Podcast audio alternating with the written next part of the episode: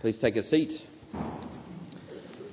And please turn in your Bibles to Jonah chapter 1, which I think was page 927 of the church Bibles. And on the back of the service sheet, you'll see an outline of uh, where we'll be heading as we look at this first chapter together Jonah chapter 1.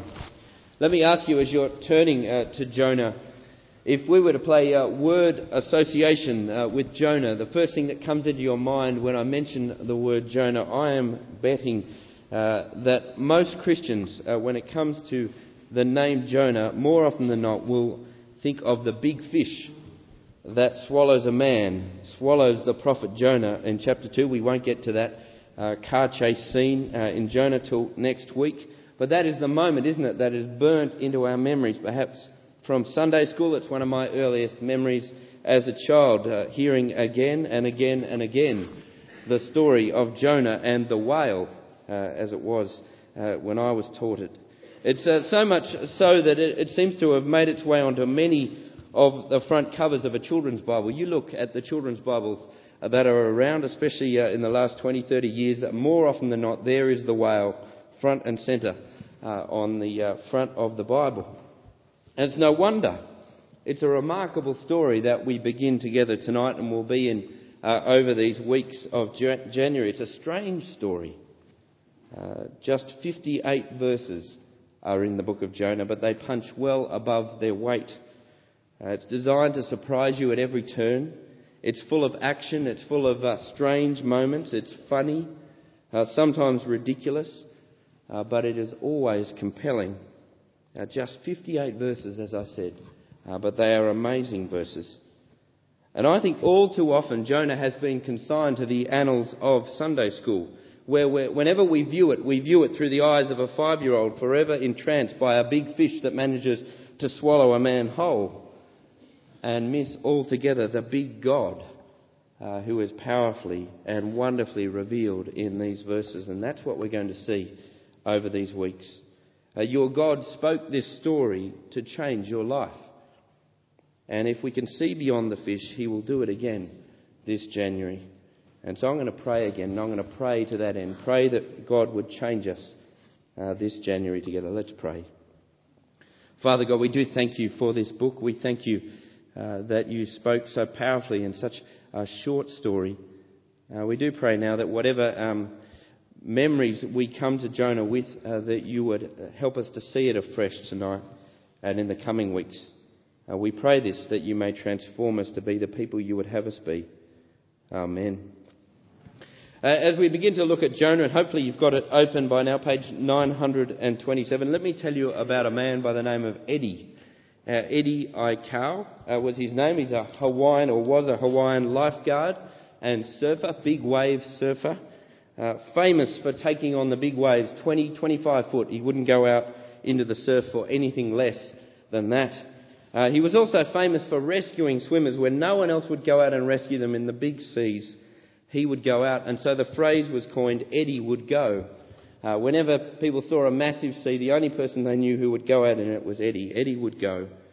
In 1978, uh, he joined a research trip uh, with a, on a canoe where they were going to sort of plot the uh, traditional course the Polynesians used between Hawaii and Tahiti. And uh, along the way, this canoe, which uh, was uh, probably never designed for the trip that it took, uh, capsized, and uh, the crew were in great trouble. And Eddie again volunteered. some, for some reason, he'd taken his surfboard along on the canoe to paddle his surfboard some 18 kilometres to get help, but he was never found. And in the years that followed, every year there is a surfing contest held in his memory, the Eddie Would Go International. Uh, it was held just uh, a few weeks ago, uh, won by an Australian, I believe. And uh, let me say uh, tonight, as we look at Jonah, I think we have an Eddie Would Go moment uh, for us. And to help explain why, let me read the first three verses of Jonah chapter 1. The word of the Lord came to Jonah, son of Amittai Go to the great city of Nineveh and preach against it, because its wickedness has come up before me. But Jonah ran away from the Lord and headed for Tarshish. He went down to Joppa, where he found a ship bound for that port, and paying the fare, he went aboard and sailed for Tarshish to flee from the Lord. Have a look at the first six words of the book.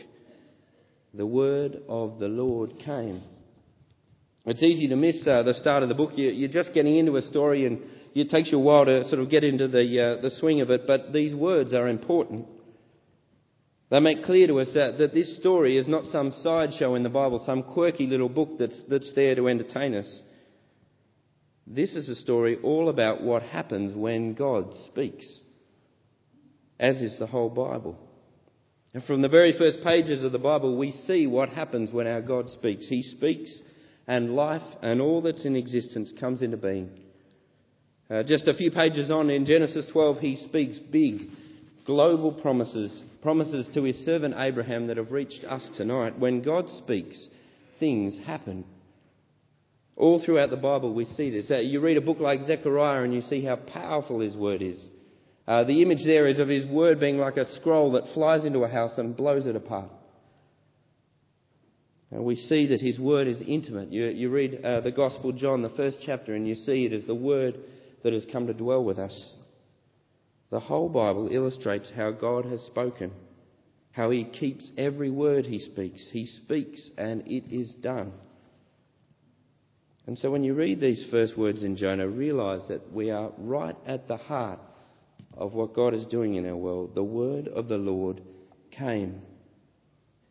But keep reading in verse 1, and you'll see this word is not a general word, but a very specific one to a specific person in a specific place Jonah of Israel. Uh, we only know a little bit of Jonah, but if you look at 2 Kings chapter 14, uh, you'll see there a little bit of a description of him. He was a prophet uh, in the northern kingdom of Israel, God's people, uh, back in the 8th century BC. And in the context of the passage in 2 Kings 14, he had a pretty good job. His job was essentially to tell the northern kingdom of Israel that, that God was going to be patient with them. That he was going to show grace yet again, that despite the wickedness of their king and the wickedness of the people, God was going to relent. He would bring peace to the kingdom, respite. And it was so. He had this great job of bringing good news. And his name gives that away. Uh, the, the name Jonah itself means dove. And all the way through the Bible, the idea of a dove is, is a peaceful, beautiful image. It was the dove that went out when, uh, when the flood ended, and Noah sent the dove out, and it came back with the olive branch. Uh, dove is the word that God uses for his people, his affectionate term for his people in the Old Testament. That's Jonah's name. He is dove uh, son of Amittai. Amittai meaning truth. So there he is, dove, son of truth. A warm start, isn't it? Comfortable name. And then the bomb is placed under the story. Arise and go to Nineveh. The word of the Lord has indeed come to a dove, son of truth, but it's not an easy word. It's a shocking word for one like Jonah, one used to a comfortable job. And it's a word that tells us a number of things about the God of the Bible. Have a look at these opening verses, and you will see that the God who has spoken to Jonah speaks not just to Israel, not just to the people Jonah is used to speaking to, but also to the nations of the world, even Nineveh. Now, Nineveh at this time was a great and powerful and arrogant city, a godless city. It's the capital of the Assyrian Empire, the most powerful force in the world at the time. It's the city of the king who had virtually destroyed Israel. It's sited on modern day Baghdad. Arise and go to Nineveh, Jonah is told. Not only does God speak to such nations, verse 2 tells us that he regards himself as the one Nineveh is answerable to. He is the judge. And so, here in these first two verses of the story, the bomb is planted under Jonah's life. God has spoken. His powerful and active word is at work here. And it's a word not just for Israel, is it? It's a word for the whole world, for every city of the world, even the furthest from Israel, even Sheffield. His word is the word of the God who created Sheffield. He alone formed her seven hills. He alone formed her rivers and her steel and her people. He alone is sovereign over all of it. He alone has a right to shape and order and form Sheffield. For he alone can hold her people to account. Not only does he speak to Nineveh, not only does he speak to Sheffield, he expects a response, for he is the judge. And so the God who speaks to Nineveh, who speaks to Sheffield, you see there, he sees the wickedness of the city and he speaks against it. Now realize what's being said here. When you realize the sort of words our God speaks, when he speaks against the wickedness of a city, it's no small thing. He speaks and the world comes into existence. And so when he sees the wickedness has come up before him, it matters. And I think again this challenges what, how we view our city. God has already spoken against our city. He has already seen the wickedness of our city. Even now, he sees it and speaks. Now, I suspect Jonah, in his role as a prophet to the northern kingdom, was quite comfortable, quite happy doing what he did as dove, son of truth, speaking of God's mercy, speaking to God's people of God's mercy. For him, uh, over time, I suspect God had become tame and comfortable. The words he were given were, were always warm and comfortable words, assuring words, peaceful words. But now this word comes to him, and all of a sudden his view of God is shaken and his view of the world around him. And I reckon even in these just first few verses, we too can be like this when it comes to God's word come to us. We who have heard his word again and again and again. We who know the gospel of his Son well. I suspect over time it is easy to tame his word come to us. The God we think we hear from in the Bible uh, becomes an unchallenging, tame, gentle, easy God who speaks comforting, warm, gentle words to us. His word to us is not so much a big wave that Eddie would go into, it's more like a warm bath. It's easy, isn't it, to be lulled into thinking that God only speaks those sort of words to us. So much so that we end up only listening for those sort of words. But Jonah shows us here that the word of God is not like a warm bath at all. It's more like diving into an ocean and having a big wave wash over you. And so, as we begin to hear God's word in Jonah, don't just listen for words that will confirm where you're at or comfort you. He'll speak those sort of words, but not just those words. Listen for the word that will convict you. Listen for the word that will challenge you, that will call you on to more than this. If you're expecting a warm bath, let me say that you have opened the wrong book. Because the God who speaks this word is the God who rules over Nineveh, over Sheffield, over Fulwood tonight. He is the God who has seen the wickedness of our city and holds our city to account. And he says this Go to the great city of Nineveh and preach against it, because its wickedness has come up before me. And so when God speaks to us, He will never do it just to suit our purposes. He will never do it just to serve our whims, whatever they may be. The God who speaks to us can't be put into a neat box. He can't be tamed by our view of Him. He is Yahweh. He is the God and Father of our Lord Jesus Christ who speaks to the cities of our world, who judges the cities of our world. Let me ask you, is that the God you have in your mind tonight as you hear him speak? Our God is not safe. This is so brilliantly expressed by C.S. Lewis in the, the Narnia books. He says uh, of King Aslan, uh, he says, safe who said anything about safe? Of course he isn't safe. But he's good. He's the king, I tell you. Well, let me ask you this tonight. When was the last time that God's word felt unsafe to you? When was the last time that you heard God speak and it shook you? When did that last happen? Because His word, if you're listening, should sound unsafe. It should sound risky.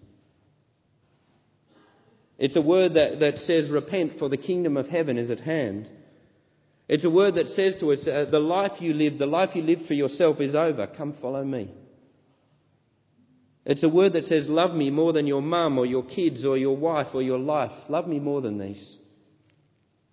It's a word that says through tears that many live in our city as enemies of the cross of Christ, that their destiny is destruction, their God is their stomach, and their glory is in their shame, and that is not okay. Your God speaks unsafe words.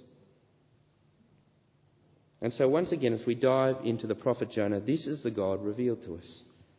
He is not safe or tame or comfortable. He is not like that, and so his word won't be either.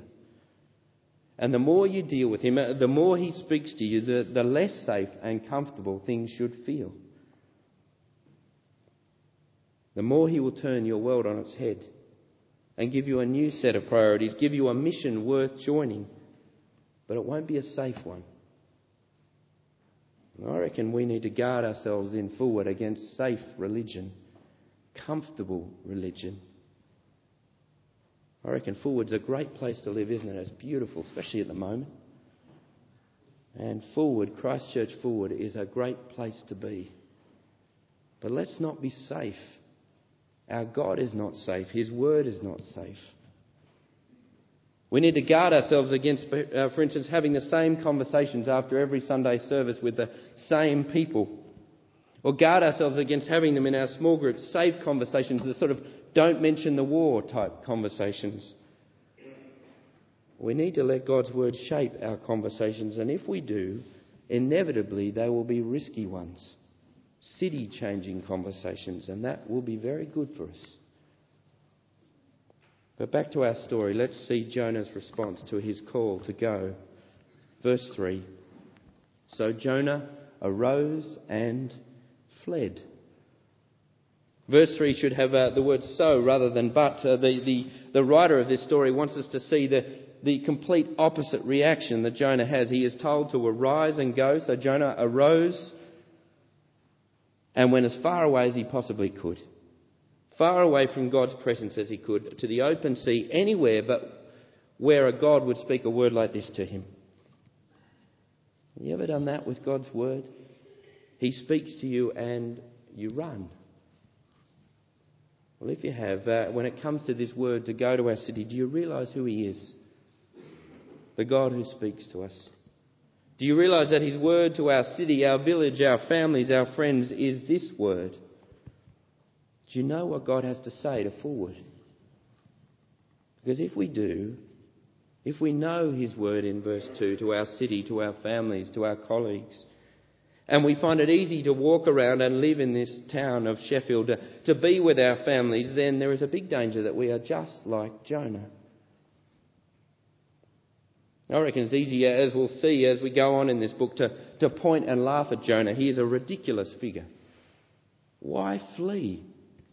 He knows, as we'll see in a few verses, that God created the land and the sea and he flees to the sea. Why flee? But well, may we ask ourselves the same question why do we run when God speaks, when he calls us to go for him? Well, it's not until the very end of this book, Jonah chapter 4, that we are given the answer, and we'll wait until then to see the answer that God gives. But for now, we may speculate as to why Jonah would run and why we might run. Perhaps it's fear. Is that why Jonah runs? And he has much to fear, doesn't he? Uh, he's been told to go to Nineveh, the capital of Assyria, this horrific empire. Well, might he run? But uh, we're told later in the book that's not why he runs at all. But perhaps it's the reason we may run. We may ignore God's call to go. We have things to fear, yes, when it comes to reaching out going to our city for God? Well, not really. Our families, our friends, our colleagues don't really compare to the brutal power of the Assyrian Empire, do they? It's not like if we share the gospel with a friend, they are going to put our head on a pole and parade us through the city, as the Assyrians did. We have very little to fear when it comes to our city or our friends. That's not why we run, is it? I suspect uh, very often uh, when, we, when we think about evangelism, we, we pray for boldness, don't we? Uh, I want more boldness in my evangelism, but that's not really our problem. You don't have to be that bold in our context, do you? The consequences are not that big. So if it's not fear, what is it? Is, is it perhaps that we're not sure what to say? It wasn't Jonah's problem, was it? He was a prophet. A prophet to his own people, but perhaps he thought, this is not my area of expertise. I'm the guy who speaks to God's people. You're going to have to find another prophet to do this job. That's not my area. And perhaps we might think like that. It's not my gifting. I, get too muddled too easily when I, when I try to share the gospel. Uh, I'm better at encouraging Christians. That, that's my, my thing. Well, the wonder of the gospel of Jesus is it is beautifully simple. And he gives us the very power of his Spirit to speak it. We have everything we need to know what to say. So if it's not fear and it's not knowing what to say, perhaps it's not having opportunities. It's not Jonah's problem, is it? He was told to arise and go. The opportunity's there. And us, well, it's the same, isn't it? As John Wesley said, the world is my parish. We have plenty of opportunities in this village, in this city. It struck me as I was thinking about that this week uh, that it is often the opportunity we don't think that is, is there, that someone is desperate we take. I thought about that after this last month that uh, I've been in Australia, and uh, I've got to tell you, 30 days in Australia, it was just perfect. I'm happy to tell you uh, about it in great detail. I, I loved almost every minute of it. But there was a couple of moments which, which uh, bring me great sadness still as I think about them, and they are moments I spent with my brother. Uh, large parts of time spent with him was great, just catching up, uh, seeing what he's been up to. But uh, once again, uh, I think I'd built it up in my head as my big opportunity to tell him the gospel. And I reckon when it comes to my brother and I, we have hit a brick wall. There is nothing more I, I can think of to say. No angle, no, no different argument. That there's nothing. It's, it's just a wall. And the more I think about it, what I realise I need is I need backup. Uh, he's a doctor, he works in a Sydney hospital, and I think what I need is someone who works in that hospital, a Christian brother or sister, who will talk to him. Someone who perhaps doesn't think there's any opportunities now for them, but I am desperate for them to take it. Let me say the opportunity you don't think is there is the one someone is desperate you take. Uh, in your workplace, in your social circles. Have your eyes open. The truth is, none of the typical reasons that we might have to ignore God's call to go to our city, whether it be fear or being unsure of what to say or not thinking there are opportunities, are the reasons, are they? They're not Jonah's reasons and they're not ours. As we will see later in this book, there is something else that made Jonah run, and the impulse is in us too. And the book's not going to tell us that to the very end. Because what God wants us to do as we read this story is to search our hearts. And as we do, what will scare us is not what we find in our hearts, but what we fail to find there. But for now, we have a man who hears God's word and runs. No explanation. Well, let's quickly skim through the rest of the story of chapter 1. Jonah finds himself on the open sea in a boat with a group of sailors who know nothing of his God. And yet his God brings a huge storm to bear on the boat. Everything is falling apart literally, and Jonah himself now is under God's judgment. And on this ship are two very distinct human responses to the reality of that judgment. Firstly, you've got the sailors who, as judgment falls around them, as the storm grows, they, they are terrified, desperate. They pray to any and every God they can think of. They invent gods to pray to. They, they try anything to fix the problem. They're, they're throwing things overboard, anything to deal with the problem they're facing. You see it there in verse 5. And as I looked at it, I thought, is this not a picture of how our world deals with the problems it faces? They'll try anything to fix it. Uh, we've seen that in, in, recent weeks with the huge problem of climate change as our world gathered in Copenhagen, leaders, uh, great wise heads getting together in Copenhagen, trying everything to fix the problem. And despite all the organisation, all the plans, we are no closer. And then you also have uh, the other side of the story in verse 5 Jonah's response to this storm. But Jonah had gone below deck, where he lay down and fell into a deep sleep. It's as if the wind and the waves of God's judgment have lulled him into a dove like slumber. The boat is falling apart and he is snoozing. And is this not a picture of how all too often we can respond to the problems our world faces? Well, take, for example, the problem of climate change. Now, I've got to tell you, I, am not a climate change skeptic. I'm further along the spectrum than that. I am certain it's not the world's great problem. There is a bigger problem, isn't there? The problem that the wickedness of our world has come before our God. But how callous and not to respond to the warning signs that something like climate change is, that things are not okay with our world, that things aren't heading up and up.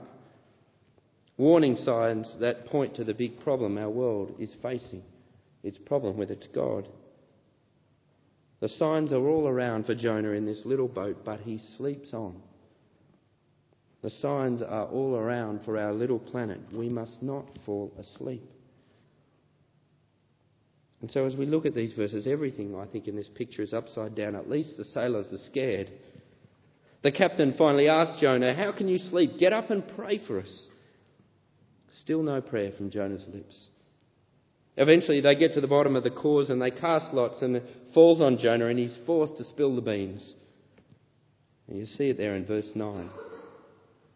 I am a Hebrew, God's chosen people. I'm one of them. I'm his special people. I worship the Lord. That's what I do. I worship the God who created everything the heavens and the earth, the land and the sea. It's a great statement, isn't it? It's like a creed. It's like he stands up in the boat as if he's standing in church and he states facts about his God. It's brilliant. But from Jonah's lips, it's all a bit hollow, don't you think? His actions say that he does not worship the Lord. And he's now embarking on the futile exercise of escaping a God who made the sea. Uh, but the impact of his statement is not lost on the sailors. They are afraid. What have you done? How can we fix this? And you see Jonah's solution in verse 12 Pick me up and throw me into the sea, and it will become calm. I know this is my fault. Now, don't misread Jonah's response here. This isn't self sacrifice. This isn't some wonderful action on Jonah's behalf to save the sailors at all. There's no prayer for mercy here, no repentance. This isn't even self sacrifice. He would rather be thrown in the sea than come under God's word. Again, the sailors try to save the boat in vain, but eventually they throw him over. And as they do, the sailors pray to Jonah's God. As I said, everything is upside down in this picture. And as he hits the water, it does grow calm instantly. And now, perhaps more than ever, the sailors are truly afraid.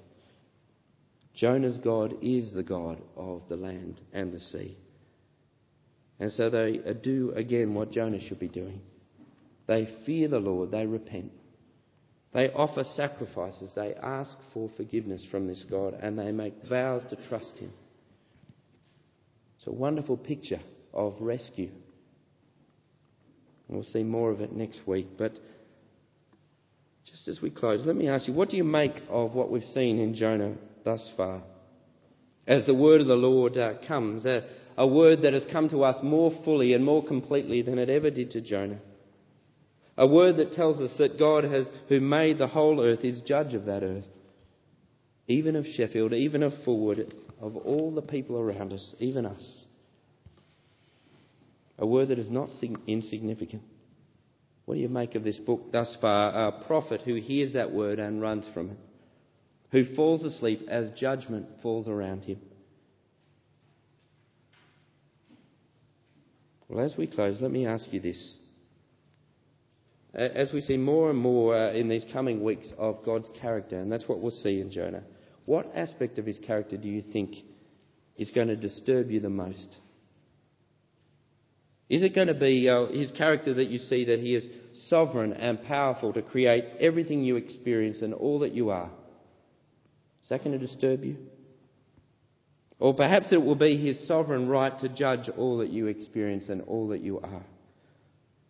Or could it be his sovereign grace in all that you experience and all that you are? Which of those will disturb you to think?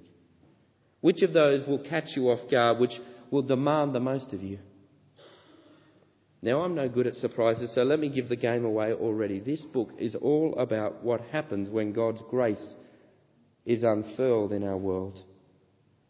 And it will be His grace that you will find most disturbing, most unsafe, that will demand the most of you. The breathtaking theme all the way through this book is the ever present, ever available, ever surprising, compassionate grace of Yahweh, your God. While it is called the story of Jonah, it is in fact the story of the great goodness of our God. All the way through this book, this is what we're going to see Yahweh's compassionate heart placed alongside Jonah's mean spirit. And that's going to disturb us. And then we're going to see Yahweh's grace placed alongside, well, alongside nothing, because nothing can compare to it. It is utterly beyond us. The book of Jonah is going to shout at us look at God's world, see it through his heart. Let that heart revealed to you in this little book overwhelm your own hard heart. Jonah is a breathtaking revelation of God's grace. That's what it is. It's designed to take you off guard, your heart off guard and it's going to be very, very good, but it will not be safe. We're reading this book together to fill our hearts with the great goodness of our God, His grace. We're reading it to stir our hearts for the city that we live in, a city that He made and cares for, with more than 500,000 people who do not know their left hand from their right when it comes to God. And we're reading it to prepare our hearts to arise and go to our city for our God because of His grace. Let's pray.